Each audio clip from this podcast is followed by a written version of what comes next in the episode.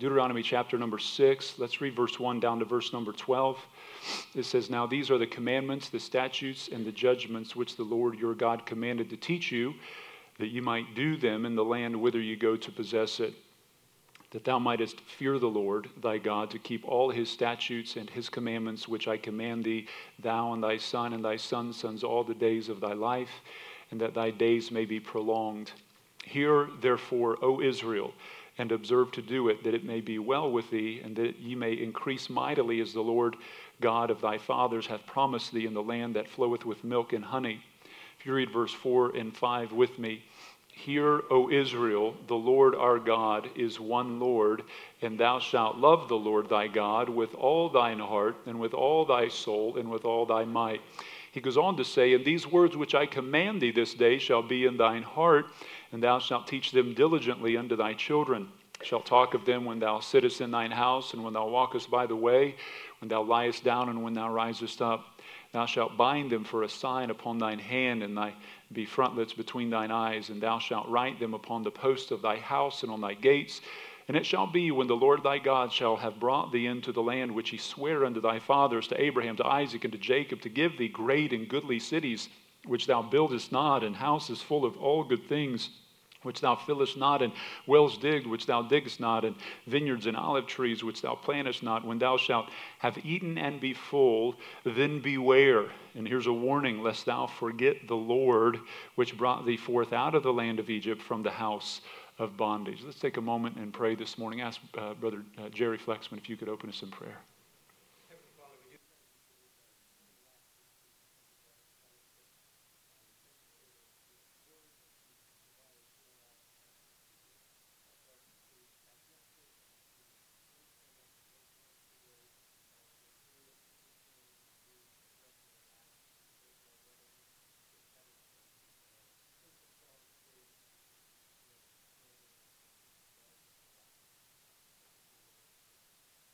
Amen. You may be seated today. Well, last week we began a look at this passage of Deuteronomy chapter number six.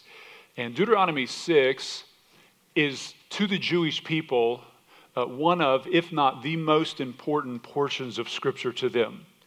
This is their Romans 10:13, their John 3:16. This is their confession of faith, and it is central to our lives as well. This was a key passage because it laid a foundational truth for which their homes and the society and their nation would find great success. And in Deuteronomy 6 is the whole book is actually Moses' farewell address to the nation. And he is giving them truths that will allow them as a nation and as families to be sustained and to prosper.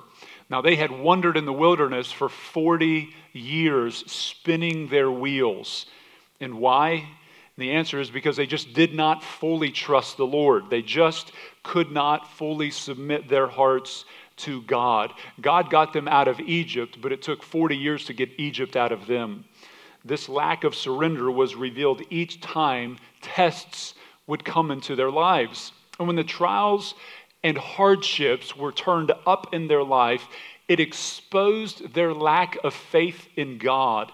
It did not show that God was incompetent, but it showed that their faith was not what it needed to be. I would ask you today what do the trials of your life expose about your faith in God? When the heat of your life is turned up, what does it reveal about how big your God is? Do you trust Him? Do you stand strong in His Word? Stay plugged into the church, plugged into prayer, into serving? Or do you try to figure everything out on your own. A few years ago, I was uh, doing some driving with my oldest daughter. She had her permit. Uh, she usually did an excellent job in driving, but there's something unsettling about being the passenger with a 15 and a half year old girl. it's just something unsettling. And uh, I remember we were driving down Second Street, coming down, I think close to where Biscuit World is. I'm getting very detailed. I may get in trouble for this later. And, uh, and, and, and, you know, I saw a car coming, and, and, and if I was driving, I, I would have probably beat the car, no problem. But it was, it was somewhat close. It it was close enough to be like, you know, I, I, probably would go, but you know, for her, I said, you know, go ahead and go ahead and stop here to stop. You know, the car's coming. Uh, go ahead and stop, honey. Uh, honey, you need to stop. And uh, it went from, honey, stop, honey, you need to stop. Go, gun it, gun it, as fast as you can. You know, I'm like, I don't know what was in her head but she was just kind of casually going. And I was like, she's, it's too late to stop. You know, when you get to the point where it's like, you, you don't stop on the railroad track, you gun it, okay? floor it, floor it, you know. It was at that moment my 15 and a half year old daughter was in the driver's seat. She had the wheel, she was in control, and she made daddy very nervous. I would ask you today, though, when you hit intersections in life that can present sometimes some intense challenges, do you and I treat God like a 15 year old who has their permit? Are you grabbing at the wheel, or do you reflect one who trusts God, who can lead you, especially in the challenges? And if you didn't figure it out yet, God's not the 15 year old with the permit, we are. We would do well to trust God with the wheel of our life. The unsurrendered life, friends, is a dangerous life. The person who does not choose to turn their life fully over to God is keeping a 15 year old at the wheel. So if you want to stay in the wilderness, turning in circles for 40 years, then doubt God, do not trust Him, and stay in the driver's seat. But if you want God's best for your life, your family, and marriage, you need to have ears to hear what God has to say to you and your family. Last week we saw a message entitled God's Amazing Offer to Your Family. You know, we serve the great and benevolent God. In Genesis 2, who offered man paradise, who Instead, they chose to sin. In Deuteronomy 6, God offers this newly formed nation his blessings. He longs to bless them. He said in Deuteronomy 5:29, he says, "Oh that there was such a heart in them that they might fear me and keep all my commandments always, that it might be well with them and their children forever." God wants us to love him and serve him and obey him not because he needs it, because we need it. The Bible tells us in Deuteronomy 6, verse 2, he says that they would keep my commandments. He says, he goes on in verse 2 and says that thy days may be prolonged. In verse 3, hear therefore, O Israel, and observe to do it, that it may be well with thee, and that thou, uh, that, that ye may increase mightily. That God is a God who blesses. We think about Matthew 5 when Jesus started his earthly ministry. He started not with statements of judgment, but statements of blessing. He said, Blessed are the poor in spirit, blessed. And he goes on and gives eight beatitudes, which are divine oracles or declarations of blessings to those who would accept God's terms. And blessed are the poor in spirit. You must come to God recognizing your spiritual poverty and that Christ alone can save. Blessed are they that are meek, that you're not looking to yourself to be the one who can deliver, but you see God as your deliverer. Blessed are they that hunger and thirst after righteousness. You find Jesus is the only one who truly satisfies. Blessed are the peacemakers. And he just goes on and on. When you come to God, you must realize he is a God who will bless you, but there are terms involved which we must submit ourselves to, and it is the wisest thing in life to do so when Jesus came to Jerusalem the last week of his life on earth, he said, Jerusalem, if you had known the things that belong to your peace, but now they're hid from you. There was so much God had to offer, but they just would not accept it. Today, do you understand that God offers you so much more than what the world can offer? So much more than what you and I can accomplish on our own? Too many dads and husbands are giving their family the best they can instead of God's best. They're trying to be the best dad and husband they can be, but they have not fully surrendered their life to God. And as a result, they do not give their wife and kids the best dad and husband God could have made them into.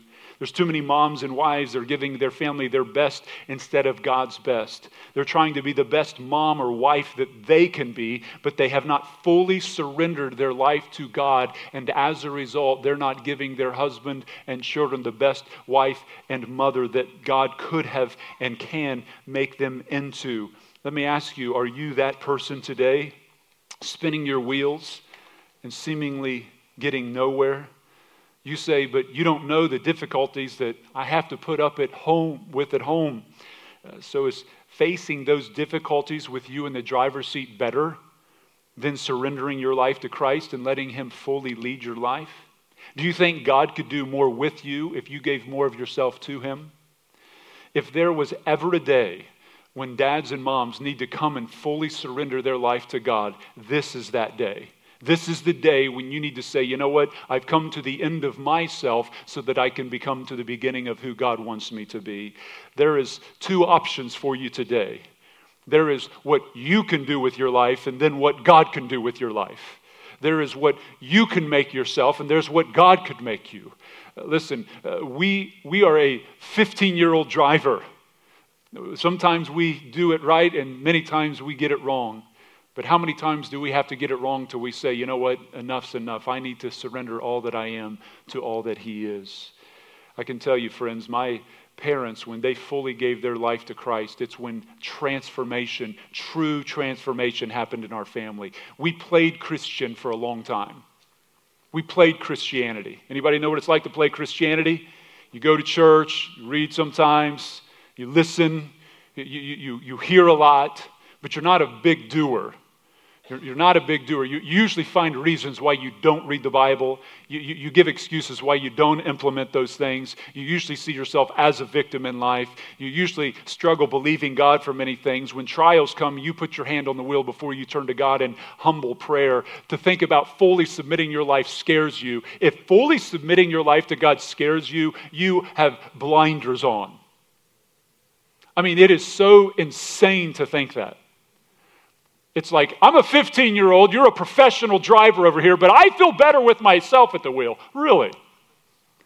So is God so untrustworthy? Are we like the Israelites? You know why they drove in circles? Because they wouldn't let God sit in the driver's seat.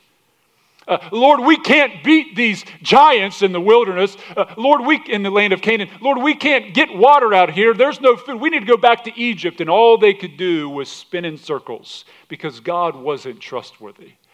And friends, I'm telling you, uh, the, the day that life changed for me was when I came to a point of full surrender to Christ. I said, God, I, all that I am, all that I think, all that I say, all that I do, I surrender everything to you. And you say, man, if I do that, I'm going to Zimbabwe next week then. I'm sure he's going to call me into the mission field, deep jungles of the Amazons. You know, I'm going to, what's he going to do? Well, what, what that says ultimately is, I don't trust God for what he would call me to do. And you know what I found? I would be willing to go if God wanted me to go because that would be the best thing that He would have for my life. But, but it's when I gave my life over to Christ, He gave it back so much better. And when I surrendered my marriage to the Lord, He gave it back so much better. And when I gave my children to Christ, He gave them back so much better. You see, God doesn't need anything from us, but we need everything from Him. And the question is who are you trusting today? Who are you trusting today? Let me give you three things. How can you have a thriving family in a falling world? And we looked at this point last week, so I'm going to minimize it, but I have to talk about it for a moment. We must hear God. We must be hearers of God. And that's verse 3, 4, and verse 6. In verse 3, he says, Hear therefore, O Israel. Verse 4, Hear, O Israel. And again, the word hear that we highlighted last week is the Hebrew word shama. It means to hear and listen, not just simply for the purpose of taking in information, but for the purpose of living out what is coming in. It is hearing so that I may obey. Uh, that's why in Deuteronomy 6, verse 3 says, Hear therefore, O Israel, and observe to do it. Shama hearing is hearing with the intense purpose of immediate obedience to what you're hearing. Jesus called the people that would hear his word and do his word wise people in Matthew 7 24. He says, Therefore, whosoever heareth these things of mine and doeth them, I will liken him unto a wise man who built his house upon a rock. But then Jesus compares and contrasts that to somebody who hears it, they're in the right place, they're either reading or listening, they're taking it in but Jesus said, That's not enough. You can be a fool and do that. He says, What separates the wise from the foolish is the word do. He that, verse 26, Matthew 7 26, and everyone that heareth these sayings of mine and doeth them not shall be like a foolish man. Build his house upon the sand. You know, in Matthew 13, Jesus gives a parable of the four soils, sometimes called the parable of the sower. Jesus says there was a farmer who went out to sow in his field, and he threw the seed out and it landed on four different types of soil. One was compacted soil, because in that day in Palestine, on the Galilean hillsides, you would see fields just bumping up one to another. And on the outskirts of those fields would be hard paths that were used as walking paths to get around, and they would be trodden down. And as the farmer sowed the seed, some would fall on that hard, compact soil. And if you know anything about planting, uh, seeds don't work well if the ground is like rock and in the second soil was stony soil. Well, in Palestine, there would be hard granite that would sometimes go into the ground, but they would plow up all the stones out of the field. But sometimes there would be shallow earth where the plow could not reach. And so when they planted the seeds, sometimes it would the, the, the, the root would hit that granite bedrock and it would shoot the plant up and it would look like, man, this is growing up really fast. But because it had no deepness of earth, because it was shallow ground, that plant would die because it did not have enough moisture to sustain it. The third type of soil Jesus talked about in Matthew 13 was thorny soil, where there was a lot of thorn bushes and different overgrowth on the edges of the field. And sometimes when the farmer threw the seeds, some would land there. But when the plant would come up, it would get choked out because of all of the debris that was surrounding it. And then he said there was the fourth soil was the good soil. That was where it landed in tilled up, fertile ground, and it produced some 30, some 60, and some 100 fold. Now, listen, you don't understand this because we're not so much as an agricultural uh, uh, uh, world today in, in first century Palestine, but when the Jews heard that in that day, all of them had family members that planted. And they all knew that a 8 to 1 ratio was an incredibly great harvest. So when Jesus says, and they brought forth 30, 60, 100 fold. That's 30 to 1, 60 to 1, and 100 to 1 ratios. They were like, whoa, that's like bumper crops. That's incredible growth. And what Jesus is saying is that the majority of the seeds that go out land on soils that do not produce lasting fruit. The majority of people that listen don't have the right soil of heart to receive the Word of God. Jesus is the farmer, the seed is the word of God, and it lands on different types of soils. And if your heart is hardened, it doesn't matter if Jesus were preaching today, it would not affect you, it would condemn you for rejecting the truth. The second type of soil is so shallow that it will receive it, but it doesn't count the cost. It has no idea of taking up the cross and following Christ. It wants an easy Jesus. I'll throw Jesus in the bag if he'll take me to heaven, but there's no commitment to him. And, and the Bible says when the trials of life come, when persecution comes because of the word, they get offended and they bail out. Is that you? Did you ever walk away from Christ when times got hard? Then that just evidence that you were not a true believer. That evidence that you were in that second soil. And the third type of soil is, is that which has all the different cares of life the deceitfulness of riches, the deceitfulness of lust and pleasure. It chokes out the word. And is that you? Uh, uh, you know somebody like that? Where, where they, they made a profession of faith, but then they got swallowed up by the world and they've bailed out on Jesus long ago. Well, that's an evidence that they're not truly saved. Jesus said, You'll know them by their fruits. He said, Those that don't bear fruit, God takes and casts them and burns them up. That's a picture not of not of disciplining a believer, but judging the lost. And then there's the people who bore fruit, and they bore great fruit. True believers will be fruitful. Listen, if, if, if one thing that's evidenced of life is that there's fruit from it, isn't there? There's got to be something evidencing that. Don't tell me you're a Christian and nobody around you knows it. You, you, you are deceiving yourself. You've made a profession without a possession. It's important to know this. And Jesus is saying you have to have that type of Shema hearing. You have to have a hearing that produces in your life good fruit. All through Jesus' life, he kept telling them, and at the end of that parable in Matthew 13, he said, He that hath ears to hear, let him hear. Like, listen to what I say.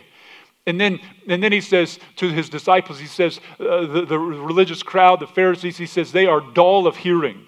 They just cannot get it. In Matthew 13, 16, he says, But blessed are your eyes, for they see, and your ears, for they hear. And so, how, how is your hearing today? What priority have you placed upon the Word of God? Each year we get mums for the front of the church. The farmer that we get them from always emphasizes this every time. I should get a tape recorder next time. He'll tell the guys, he said, Now listen, you make sure you water those plants. He's like, No, I'm not. And, and, and now he knows, like much more than they know, because the, the, uh, the, the, you know, the different staff guys that are watering those plants, they're, they're not farmers, but he is. And he's like, You don't understand. Those, those mums need water every day. You know, you need to understand, like, they need good amount of water every day. And if you don't water them every day, they will start to die. They will dry up. You need to, I mean, he, re- and I'm loving it. I'm like, put it to him, baby. Just let him know. And he's real gracious about it, but he's letting them know. Now, I want to ask you a question. If, if moms need water every day to sustain their life, how much more does, does, does our families and our lives need the water of the word to be sustained? Would to God that dads would have that intensity and moms would have that intensity and families would elevate the intensity. Uh, did, did you get water today? Did you, did you receive the nourishment from the word today? Do you know that you will begin to dry up if you don't have that sustaining you? Do you understand the importance of that? And if you don't have that, there needs to be a call from mom and dad to say, listen, how's your hearing, son? How's your hearing, daughter? If you don't have that kind of truth flowing into your life, you are going to dry up. And we have a lot of dried up families because the water of the word is not being fed into the home, starting with dad starting with mom, starting with parents. They're caught up in what's going on in politics or when a sports team or something going on with, with other things around the world, and, and, and those things need to be dealt with at different measures. But we need to prioritize that which is our life's sustaining entity, which is the Word of God. In John 15, 5, Jesus said, I am the vine. He said, You're the branches. He said, He that abideth, meno is the Greek word, he that remains in me, and I in him, the same bringeth forth just a little bit of fruit. Is that what Jesus taught? No, he's a 30, 60, 100 full type of God. Abundant, much fruit. For without me, how much can we do? It's nothing. And, and how do we abide in Christ would be my question. How do we abide in Christ? Because in John 15, verse 6, he talks about those who don't bear any fruit burn up. And then in verse 7, he says, If ye abide in me, and my what? His what? So if Christ abides in us, what will abide in us? His words. And you'll ask what you will, and it will be done to you. You have to have the word flowing in. So let me ask you, how much water have you received this week? How's your intake been? Let me ask you this do you even know how much water your children are receiving? Do you know if your spouse has been reading? Do you have any time where you sit down and say, hey, how you been doing with the word this week? We, we uh, are, one reason we're launching this Lighthouse 242 ministry is, is to make an exerted effort to bring the Word of God into the hearts of people. We, we've created a book that's about 150 pages long because everything we do is short. But in that book that we're going to begin to offer uh, somewhere around uh, early January, because it's going to launch in February, is a book that will have places where you can write sermon notes. It'll have the calendar of the Bible. It will have three weekly journal entries that you can make. It'll have a place for a prayer journal. All of this will be part of, of getting God's people into God's Word in a practical way, and then having a place where they can have accountability and what we call a discipleship group on Sunday nights from 5 to 6:30. And if you want to grow your life, it does it does not happen separated from God's spiritual ecological system. Everything in the world is built around an ecosystem. Plants have roots in soil, from clouds above that produce rain, from sun above. Everything begins to work together in this ecosystem, and God calls the church a body. And the body is not individual parts, but is part of the collective whole, and we feed and minister one to another. And you have to be part of God's ecological spiritual system to where you're both receiving and giving. But you give anyone in life where they're receiving and not giving, and it will kill them. You ever seen stagnant water? You know the difference between the Dead Sea and the Sea of Galilee? It's interesting. I've been there. So the, the Jordan River flows from north of Jerusalem all the way down, from Caesarea Philippi all the way down through, feeds the lowest body of fresh water on the planet, which is the Sea of Galilee, extremely nutrient rich. Has incredible amounts of fish in it. That's why fishing was a thriving business there. But then it has a outlet at the southern port and it, southern portion of the sea, and it flows all the way down, descending until it flows into the Dead Sea. You know the difference between the Dead Sea and the Sea of Galilee? The Sea of Galilee is thriving with life. The Dead Sea has nothing living in it. Nothing. Nothing. I remember when the Jewish guide was coming and I was like, hey, what's that guy doing fishing out there? He's like, really? I was like, I'm sure there's no, nothing living there, right? Believe me. Anyway, I thought it was funny at the time. And uh, the difference is this the Sea of Galilee receives and gives where the Dead Sea only receives. And if you only receive, you will be a dried up Christian. You need to be pouring into somebody. You ever had somebody say this, you know what, nobody really ministers into my life? Well, that would only result because you're not ministering to other people's lives. I don't even understand that. When people are like, you know, people aren't, you know, I'm like, uh, well, if you're not getting poured into, you know, you know the best way to get poured into? You want me to give you a secret? It's pouring into other people, isn't it? Laverne knows because she does it. You begin to pour into other people, and you, you are the greatest recipient. Go, go mentor someone. And guess what? You mentored your own soul. You're like, man, I got more out of that than they did. I feel like that every service. Oh I'm like, I feel like I'm the biggest beneficiary of studying the Word of God, preaching, and when God fills up my heart, I'm just giving you the overflow of what He's done for me. Listen, friends, we are a we, we are a body of Christ and we have the joy of serving one another, and it starts at home. Secondly, not only hearing, I told you that'd be a real short point. Secondly, fearing God. Not only hearing God, but fearing God. Look at verse 2, 6, verse 2. He says, That thou mightest fear the Lord thy God, to keep all his statutes and his commandments, which I command thee, thou and thy son and thy son's son, all the days of thy life. Deuteronomy 6, verse 13 says this Thou shalt fear the Lord thy God and serve him, and shalt swear by his name. Now, what is the fear of the Lord? It's the Hebrew word hira, and it speaks of standing in awe and astonishment a, a reverence or godly fear. It speaks of something or someone that is so awesome, but at the same time terrifying that you would pay reverence to them by your holy awe of them. And with the Lord as the subject, it captures two key ideas one of shrinking back in fear, and the other of drawing close in adoration. Wiersbe says the fear of the Lord means reverence for God, respect for His word, a willingness to listen, and a promptness to obey. A.W. Tozer rightly says the fear of God is astonished reverence. Right fear of God is an awe and admiration which manifests itself in unflinching obedience. And at the very heart of the family unit must be a holy reverence and fear of God. God must be placed at such a high level of reverence in your home and it's, and it's that reverence that produces righteous living. When you come to Proverbs, God places fear as the starting point.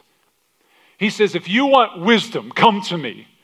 And he says, And let me tell you how to get it. Proverbs 1 7, he says, The fear of Yahweh or the fear of the Lord is the beginning of knowledge. But fools despise that. They despise wisdom and instruction. The word beginning there is a, is a uh, Hebrew word. It can mean two things. It can be the beginning or the first step in a course of action, like a starting line, like a starting point, such as is used in Proverbs 1 7. But a second meaning it can have not just beginning as the starting line, but it can mean the chief thing, like the principal thing. Not simply where you start, but how you always start. Proverbs 4 7 says it like this Wisdom is the principal thing.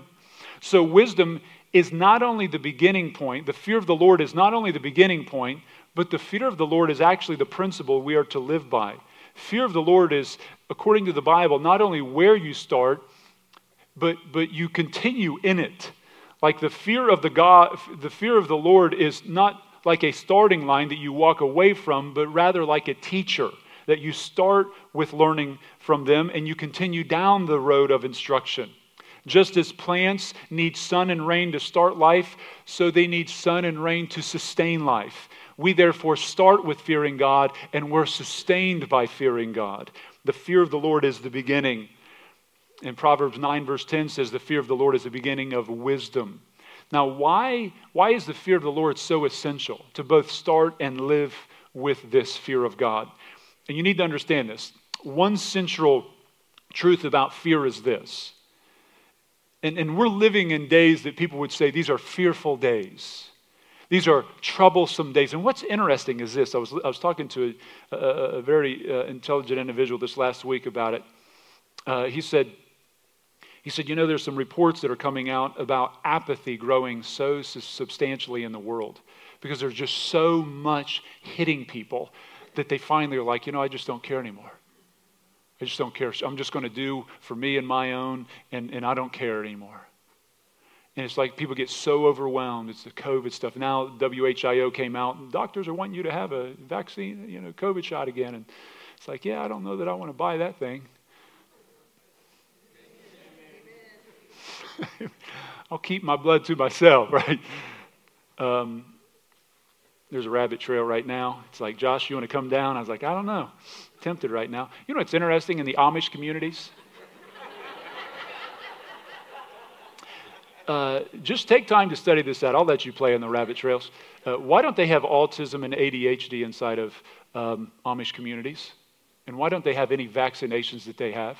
And why doesn't the CDC come out and tell you this? And why there's there's so many things that could be expounded about that, but we're not talking about that today. So Josh, come back. But there is a lot of things that can cause fear: economic fear, worldwide threats of of, of military action. Uh, when you turn the media on and you find out like some kid got beat up, I, I just saw this last week where a boy stood up against uh, some bullies that, that picked his friend up, like threw him in the trash can, and this little kid stood up against these kids, and there was 14 kids that beat the kid to death. And they video it. I mean, that is just, just the, the fear, right? The injustices. Now, one thing that fear does is it produces control. You need to know this whatever or whoever we fear most will have the most control over our lives. They will begin to determine the decisions we make, what we do, how we talk, how we live, how preachers actually preach. The person or thing we fear most will be the most authoritative thing or person in our life.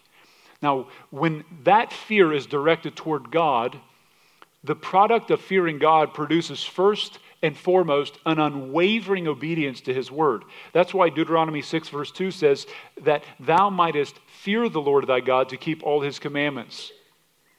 Jesus even said in Matthew 10 28, you say, I thought we're supposed to love God. You know, we're, we're not supposed to have a fear of God. Well, Matthew 10 28, Jesus says, Fear not them which kill the body. Anybody, anybody would be afraid if you came down at night and you heard some big feet stomping through the house? And, and they're like, and you knew they had a gun? Might be a little worried, right? And, and, and Jesus says, Don't fear them that can just kill your body. Don't be afraid of that. Well, that seems about like one of the most fearful things. He says, Why not? He says, But are not able to kill the soul, but rather fear him, which is able to destroy both soul and body in hell. Jesus says, Direct your soul from horizontal to a vertical fear. Because the person to whom we ascribe most authority is the person we fear most. But I thought we're to obey God out of love and not fear. You need to understand this. Fear and love go hand in hand. They are not Love is the opposite side, fear is the, uh, or I should say, love is the positive side, fear is the negative. Love prompts one to do what pleases God, and fear keeps one from doing what displeases God. Listen to how Moses said it in Deuteronomy 10, verse 12. He says, And now, Israel, what doth the Lord thy God require of thee? What does he require of you? But to fear the Lord thy God, what will that produce? To walk in all his ways, and to what? Oh, we don't have the verse up there.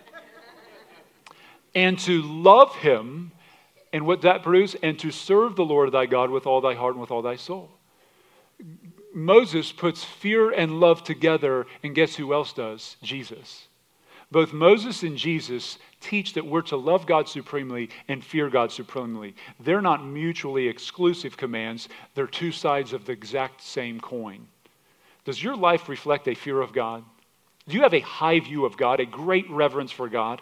What would you point to in life and say, that evidence is that I have a great reverence for God? If fear of God is where knowledge and wisdom begin, what does it say if you don't live with biblical fear and reverence? What are you living without? The fear and reverence of God in a home means the actions of the home would be defined by a reverence of God. Our schedules, what you do with your life, should be defined by your reverence of God. What's our family going to do this week? How, how, the, how, the, how the schedule's going to lay out? How, how's our uh, attitudes at home, our actions, our words, our communications, how we resolve conflict? All of that should be defined, first of all, by a reverence, a high reverence of God. Let me ask you, did you ever do something this week that if Pastor Josh were in the room, you'd say, I probably wouldn't have done that? Anybody? Yeah, you don't want to, you get that little hand raised like this. Yeah, everybody's like, I ain't raising her hand, I ain't raising my hand right? Everybody in here will probably raise their hand. And it's like, I'm just another sinner saved by grace, but it would keep you because there's a sense of reverence for, like, hey, I wouldn't want to violate this situation. You know, I just wouldn't want to do that. And, and how much more for Jesus to be in the room? We would just say, ah, I wouldn't do that. Sometimes I'll sit down with somebody and hold them accountable for something they're struggling with, and I'd say, Would you do that if I was in the room? They're like, No way. I'm like, why not? Like, because. Don't even ask me something like that. And, and, and you see, we live life with a low view of God in our life, and that's why we have a low view of the penalty and consequence of sin. Obedience is lessened. We must, we must elevate our reverence for God. Now, the blessing of fearing God is, is tremendous. Proverbs is a, in, in large part, compares the wise from the foolish. What, who are wise people and who are foolish people? And what you find when you read the book of Proverbs, I would encourage you to do this sometime when you read through Proverbs. Take a little highlighter out and highlight every time you see the word fear come up. Because it's like a artery pumping life and blessing throughout the book of Proverbs to the wise person. And the fool is the one who cuts off the life flow of the fear of God from their life. So here's some blessings the fear of God produces according to Proverbs. It produces knowledge, according to Proverbs 1 7. It is where you find the knowledge of God in chapter 2 5. It causes a hatred of sin and a cause of you to depart from evil, 8 13 and 16, verse 6. It is the beginning of wisdom. It prolongs your life. It produces a strong confidence in the Lord. It's called a fountain of life that is more valuable than any earthly treasure. It leads to life and brings full satisfaction. It produces riches and honor in your life, and it causes you to avoid and envying sinners. And the list just continues. God will bless you, and fear of God will incredibly enrich your life. You know, one interesting thing about fear is this anything that we fear in the horizontal realm has a backlash of producing anxiety.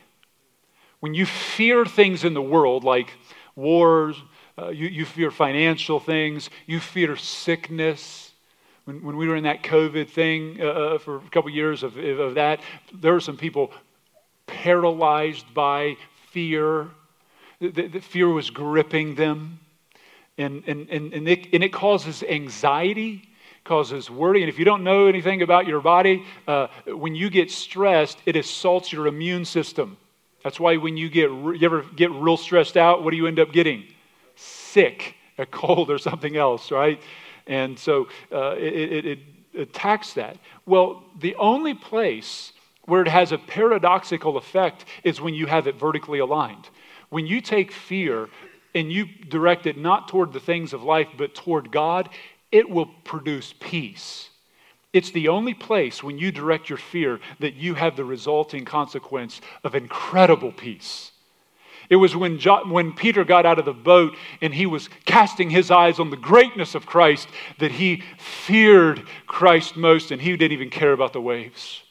But when he cast his eyes on the waves and he belittled the greatness of Christ and his fear was directed toward the waves, it caused great anxiety to cause him to sink. Many of us are sinking and some people isolate themselves and they, they, they think, well, I'll just pull away from everything, and they just kind of, oh, a, a, a, sacred, like a, safety net they try to put around themselves. God never called you to that. We don't have to live with fear.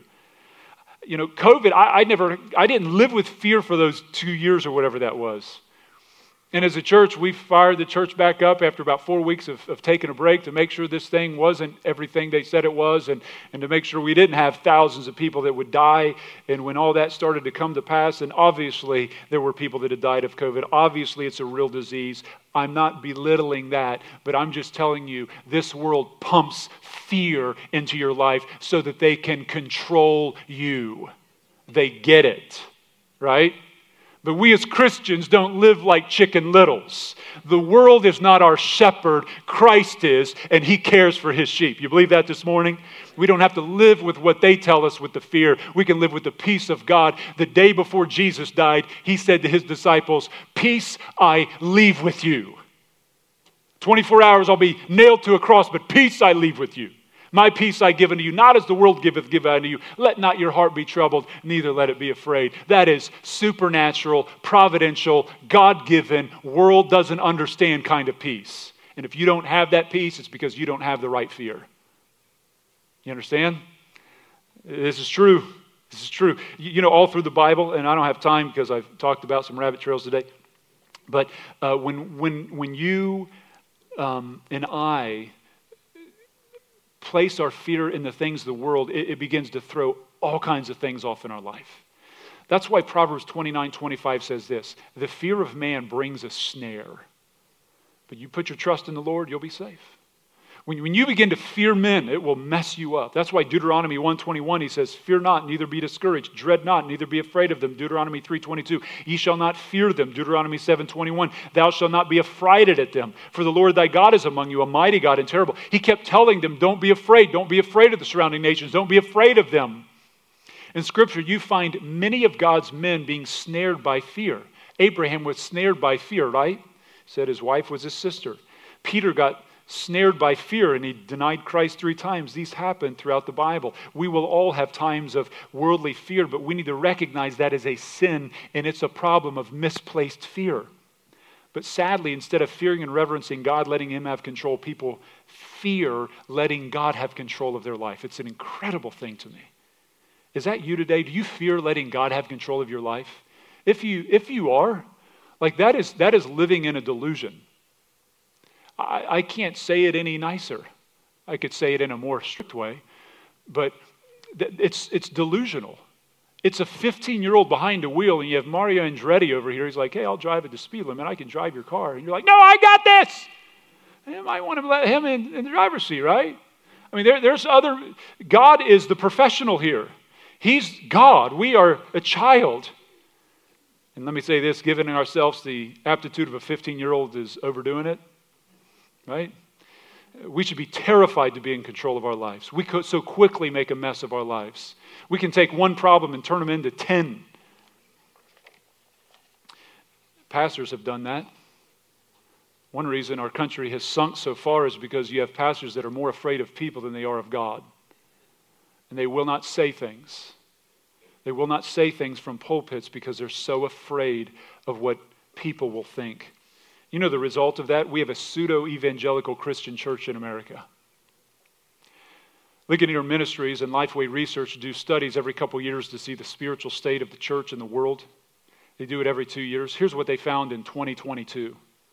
They asked the question Does God learn and adapt to different situations? Americans, 51% agree, Christians, 48%. Also, God must not be omniscient. Secondly, God accepts the worship of all religions, including Christianity, Judaism, Islam, and so forth. 56% of Christians said yes. That's insane. Everyone is born innocent in the eyes of God. Americans, 71%, Christians, 65%. Uh, gender identity is a matter of choice. Americans, 42%, Christians, 37%. You, you know why? Pastors will not talk about it. They, they will not stand up and say, God made them male and female, because they're afraid somebody will get up and walk out. There's times when people get up and walk out of Lighthouse Baptist Church. I would rather a person get up and walk out than Christ get up and walk out. I don't know if I've told you this before. I love you, but I'm not here to please you. I'm here to please Him. You're very secondary to me. He's primary. I know who sits on the front row and watches. I know who listens. And I know I will be held accountable to Him. And the greatest way I can love you is to love Him most and to lift up His word most. It will not benefit you by deceiving you and by culturalizing Scripture. We don't need the church to look more like the world, we need the church to look more like Jesus. A lack of fear and reverence for God as a result of a low view of God. You know, we had, a, we had somebody just this month who got baptized at Lighthouse. They left the church years ago because we preached against homosexuality, and, you know, we, we love homosexuals, so we tell them the truth. We love them too much to lie to them. We're going to tell them the truth. They need to repent and trust in Christ. That's what the Bible says. I'm not going to tell a liar or an adulterer or a fornicator or anything else. I'm going to tell them they need to repent and trust in Christ, right? That those are sins and those things need to be repented of. And that person got upset and left. Well, they came back because they realized the world is so messed up and the pain of life ended up bringing them back. And, and they gave their life to Christ, left that homosexual lifestyle, surrendered their life fully to Christ. God has dumped blessing upon them. And last week they were baptized, ex- celebrating the grace of God in their life. Now they've been clean for years from drugs and that lifestyle. Isn't the grace of God the liberating truth? And the last thing I need to give you today is not only hearing God, fearing God, but loving God. Deuteronomy 6 5 says this And thou shalt love the Lord thy God with all thy heart, with all thy soul, and with all thy might. The word love there is translated in the, in the Septuagint as agapeo, but it's a different Hebrew word, aheb, here. And, and, its, and its first use is in Genesis 22, verse 2, where God says to Abraham, Take now thy son, thy only son, whom thou ahibs or lovest. We would say in the Greek in the New Testament, ag- agape, where you love supremely, that you love so much. And notice the repetition of the superlative in, in verse 5. He says, with all thy heart, all thy soul, all thy might. This is holistic love, total love. It's total devotion, total commitment, holding nothing back. And what does it mean, heart, soul, and mind? Well, the heart is the inner part of the man. The heart is the seat of man's affection and their will. It is what we would call the control center of a man. The soul is the nephesh, it is the life of the man, his consciousness, breath, essence, and his being. And then might is the zeal, if you would. That's the total commitment of the person. The, the word might there is a, from a Hebrew word that means much or exceedingly or, or excessively. It's, it's the energizing of that. And so, in conclusion, to love God this way is to love God with all of your will, your inner man, all of your life, consciousness, and being, and all that you can. Live exceedingly that way and love exceedingly that way. This is a call to recognize and respond to God as the most important person in your life. Uh, he is the chief purpose for why you do everything in your life. This kind of love defines you. So I would ask the question Does this type of love in your life for God define you? Does it define you? Does your life reflect this kind of love for God? That He's the most important person in your life? Listen, if your marriage is struggling, the first question is not what they need to change, but do I love Christ supremely? Did you get that? Next time you have a marriage conflict, don't ask the question, I can't believe, and put expectation on them. Rather, draw a circle around yourself and say, Do I love God with all my heart, all my soul, and all my might? Because if I'm not right with God, why would I think they would be right with God? Well, you don't know what it's like living with somebody that treats me disrespectfully, they're unkind, they're. Well, do you think then for you not loving God, that's a good starting point? Shouldn't you start with the only person you can actually control, which is you? And, and friend, that's where we must begin. I can't change my wife, but I can change me.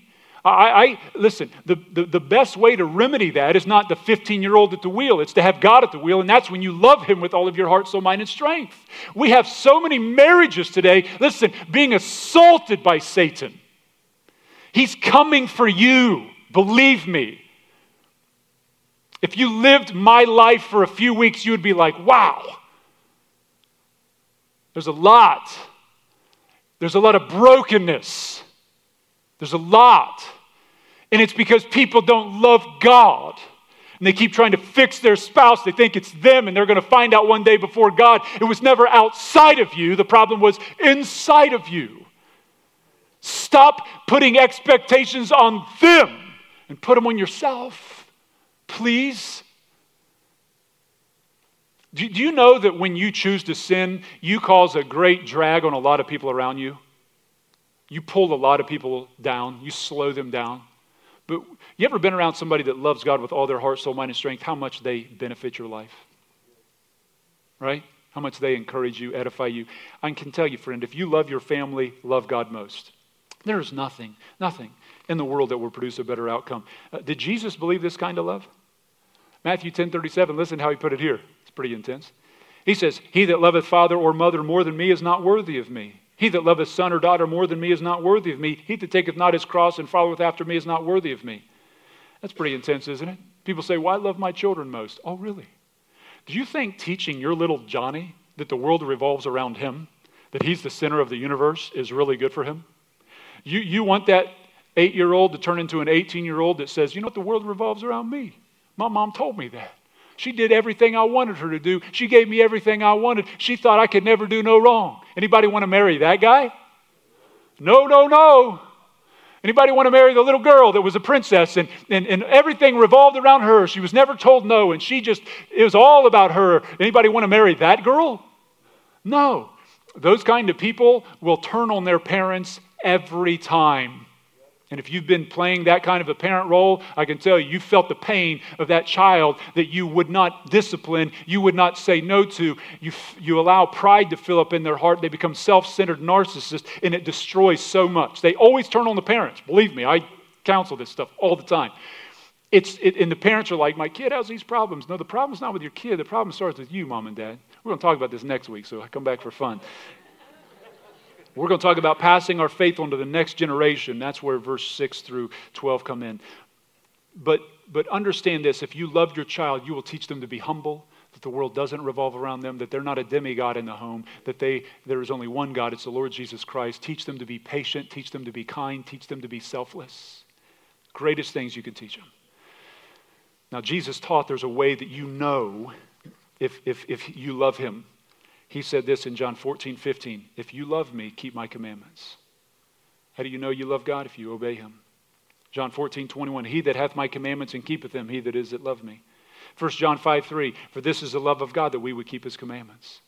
Why did he tie love to commandments? Because love is action, it's something you do. It's something you do. Love is a verb, not an adjective. And so, at the heart of a nation and family you must love God. Let me give you an equation. The more you hear God, the more you will learn about God. The more you will learn, learn about God, the more you will love God. And the more you love God, the more you will obey God. That's why you have to start with the water of the Word. You got to fill your home up with it. You got to douse your home. You got to, and I can tell you this much, parents: our children will never get it if we don't get it. It's a trickle down effect, isn't it? Why would I expect them to go where I have not grown? I must love him intensely. And some of us have not done that. Who's at the wheel of your home? Our children and our parent and our family and our wives and our husbands need some somebody better than a 15 year old behind the wheel. We need Christ desperately. The world's going to get worse, believe me. The Bible says the world will get worse and worse. People will be deceived and getting deceived. I believe we're living in the generation before Christ comes back. If there's ever a day that you say, you know what? I cannot afford not surrendering to Christ. I am terrified of being in control. I need Jesus to lead my life. I need to have Him sit on the throne of my heart. I need to commit all that I am to all that He is. You could leave here today saying Jesus is Lord, or you could leave here today saying I'm still driving. Which one do you think will bless your home most?